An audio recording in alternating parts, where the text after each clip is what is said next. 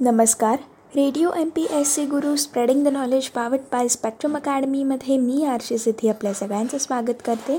आजच्या असा घडला भारत या पुस्तकाच्या क्रमशः वाचनाच्या कार्यक्रमात. मित्रांनो आजपासून आपण एकोणीसशे छप्पन्न या सालामधील घटनांचा आढावा घेणार आहोत. आणि एकोणीसशे छप्पन्न या सालातील आपली आजच्या भागातील घटना आहे. नागा बंडखोरांचा सशस्त्र उठाव. हा स्वतंत्र नागालँडच्या राष्ट्राची मागणी करण्याकरिता कसा घडला होता? मित्रांनो एकोणीसशे शेहेचाळीस या सालापासून स्वतंत्र नागालँड राष्ट्राची मागणी करणाऱ्या नागालँडमधील बंडखोरांनी खरं तर एकोणीसशे पंचावन्न या सालापासूनच सशस्त्र उठावाला सुरुवात केली होती. आणि हा उठाव मोडून काढण्यासाठी केंद्र सरकारने एकोणीसशे छप्पन्न या सालामध्ये नागालँड येथे सैन्याला पाचारण केल्यावर वर्षभर नागा दरखोऱ्यांमध्ये रणकंदन हे माजलेलं होतं. वर्षअखेरीस परिस्थिती आटोक्यात आली तरी देखील समस्या कायम राहिली होती. त्याचसोबत स्वतंत्र भारताच्या इतिहासातील आपल्याच जनतेविरुद्ध सैन्यबळ वापरण्याची ही भारताची पहिलीच वेळ ठरली होती.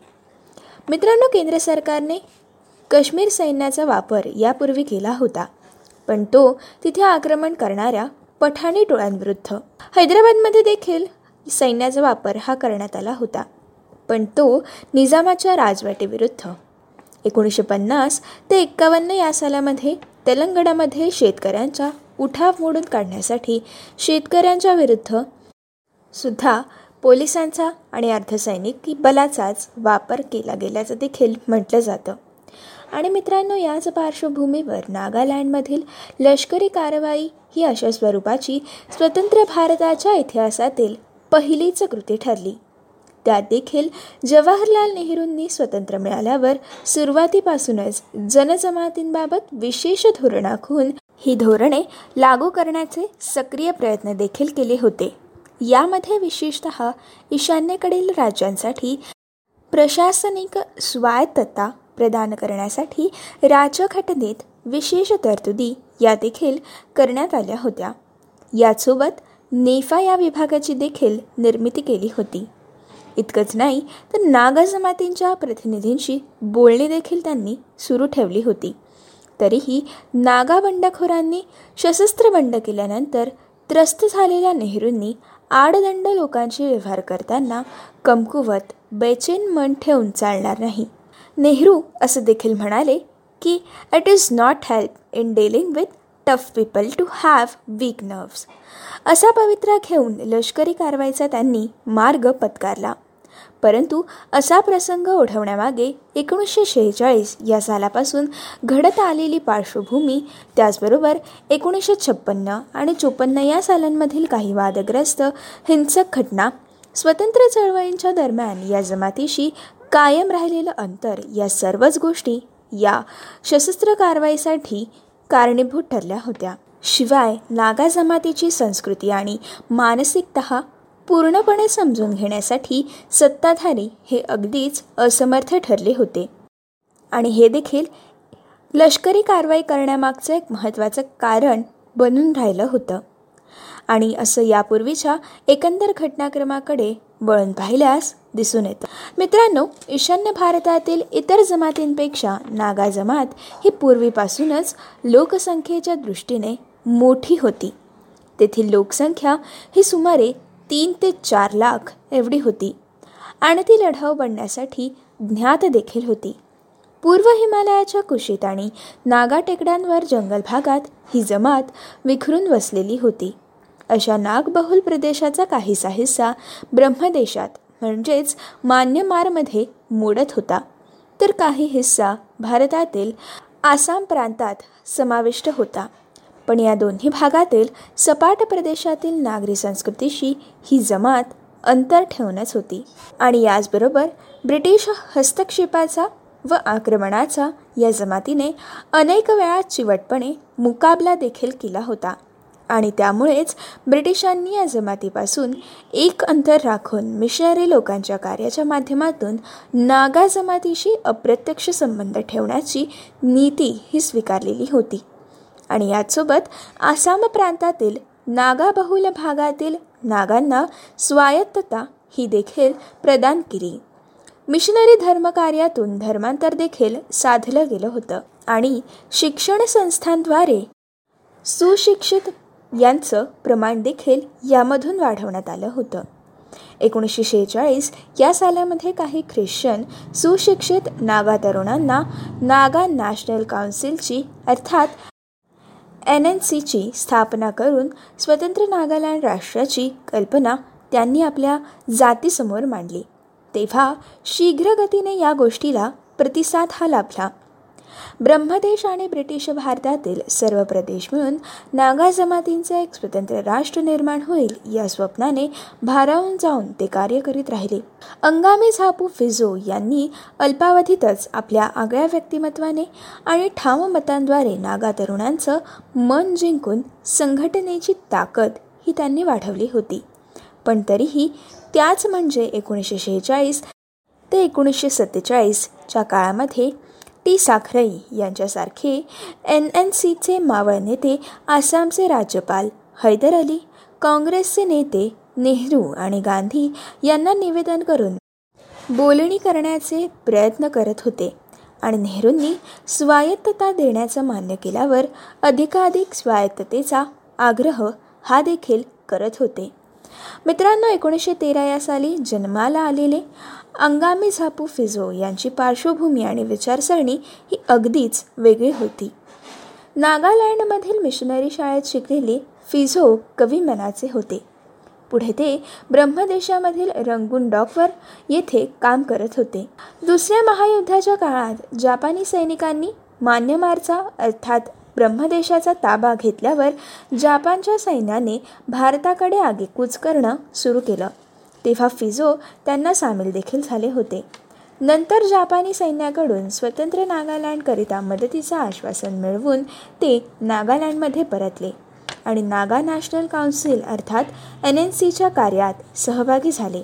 मित्रांनो टी. साखरई यांच्यासारखे मावा नेते देखील या संघटनेत होते आणि फिझोनसारखे जहाल नेते देखील.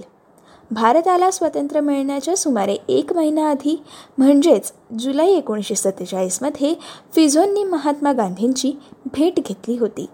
मित्रांनो असा एक प्रवाद देखील आहे की गांधींनी फिझो आणि त्यांच्या सहकाऱ्यांना म्हटलं की त्यांना स्वातंत्र्य राष्ट्र पाहिजे असल्यास कुणीच त्यांना जबरदस्तीने थांबवणार नाही. बंदुकी वापरण्यापेक्षा हस्तकला शिकून त्यांनी शांतीपूर्वक रीतीने स्वातंत्र्य मिळवावं. पण नेहरूंच्या मते देश स्वतंत्र होत असताना नागांनी स्वतंत्र राष्ट्राची मागणी करणं हे ॲप्सर्ट होतं. त्याचप्रमाणे ईशान्य सीमेवरील नागा टेकड्या या सीमारक्षणासाठी महत्त्वाच्या असल्याने तिथे लहान राष्ट्र निर्माण करून सीमा असुरक्षित करणं रणनीतीत बसत नव्हतं. यानंतर एकोणीसशे बावन्न या सालामध्ये नेफाची निर्मिती करताना नेहरू ईशान्येकडील प्रदेशात जातीने सर्वत्र फिरले होते. मात्र नागांची नाराजी लक्षात येऊन देखील त्यांनी नेफा भागात काही नागबहुल जिल्ह्यांचा समावेश केला. आणि याच काळात चोवीस ऑक्टोबर एकोणीसशे बावन्न रोजी फिजोनने नेहरूंना पत्र लिहून कळवलं की नागा आणि भारतीयांमध्ये एकही गोष्ट समयकपणे सहभागी होण्यासारखी नाही आहे भारतीयांना पाहताच आमच्या मनात दुःखी भावनेचा अंधकार पसरू लागतं. आणि याच पत्राद्वारे आणि याच वाक्याद्वारे हे चित्र बदलू लागलं होतं. एकोणीसशे त्रेपन्नमध्ये एका कोहिमाच्या दौऱ्यादरम्यान निवेदने देऊ पाहणाऱ्या फिजोनच्या शिष्टमंडळाला नेहरूंनी भेट देणं नाकारलं होतं. आणि त्याच वर्षी अनेक नागनेते भूमिगत झाले. आणि त्यांनी आपलं कार्य देखील सुरू केलं. त्यानंतरच्या काळात घडलेल्या दोन घटना एकोणीसशे पंचावन्नच्या उठावाची ठिणगी पडण्यास या निमित्त मात्र ठरल्या. या दोन घटना नेमक्या कोणत्या होत्या ते आता आपण जाणून घेऊयात. मित्रांनो एकोणीसशे चोपन्न या सालामध्ये कोहिमा भागात एका सेनाधिकाऱ्याच्या मोटरसायकलने एका वासरूला धडक दिली. आसपासच्या सैनिकांनी निषेध दर्शवताच त्या अधिकाराने गोळीबार केला आणि त्यात एक स्थानिक नागा न्यायाधीशासह सहा जण हे मृत्युमुखी पडले होते. या घटनेने भारतीयांविषयीचा द्वेषाभाव भावना ही नागा लोकांमध्ये वाढवली होती. त्यानंतर जून एकोणीसशे चोपन्न या सालामध्ये आसाम रायफल्सच्या एका पथकाने एन एन सीच्या गमिनी पथकाला आश्रय देण्याच्या संशयावरून तुएन भागातील एक गाव उद्ध्वस्त केलं. या घटनानंतर एकोणीसशे चोपन्न सालामध्ये सप्टेंबर महिन्यामध्ये एन एन सीने नागालँडच्या स्वतंत्र संघराज्याची स्थापना करण्याची खळबळजनक घोषणा केली. यानंतर मित्रांनो आसाम रायफल्सचं पथक आणि नागा बंडखोर यांच्यासोबत दैनिक स्तरावर हल्ले आणि प्रतिहल्ले हे होऊ लागले होते. त्यानंतर जानेवारी एकोणीसशे छप्पन्न या सालामध्ये टी साखरेई यांनी नागा नॅशनल काउन्सिलने शस्त्र खाली ठेवून सरकारसोबत तडजोडीची बोलणी करावीत अशी उघड भूमिका घेतल्यावर त्यांची हत्या झाली. ही हत्या फिझोन्सच्याच आदेशावरून झाल्याचे आरोप देखील झाले. त्यानंतर थोड्याच दिवसांनी म्हणजेच जुलै एकोणीसशे छप्पन्न या सालामध्ये त्या भागातील एक वृद्ध डॉक्टर टी हरालू यांना संचारबंदी असताना देखील ते रस्त्यावरून जात होते. या कारणास्तव जवानांनी त्यांना मारहाण करून त्यांना बाजूच्या टेकडीवरून फेकून देण्याचे आदेश दिले आणि त्यांना या टेकडीवरून फेकण्यात आले आणि ही दुर्दैवी घटना देखील नागालँडमध्ये घडली.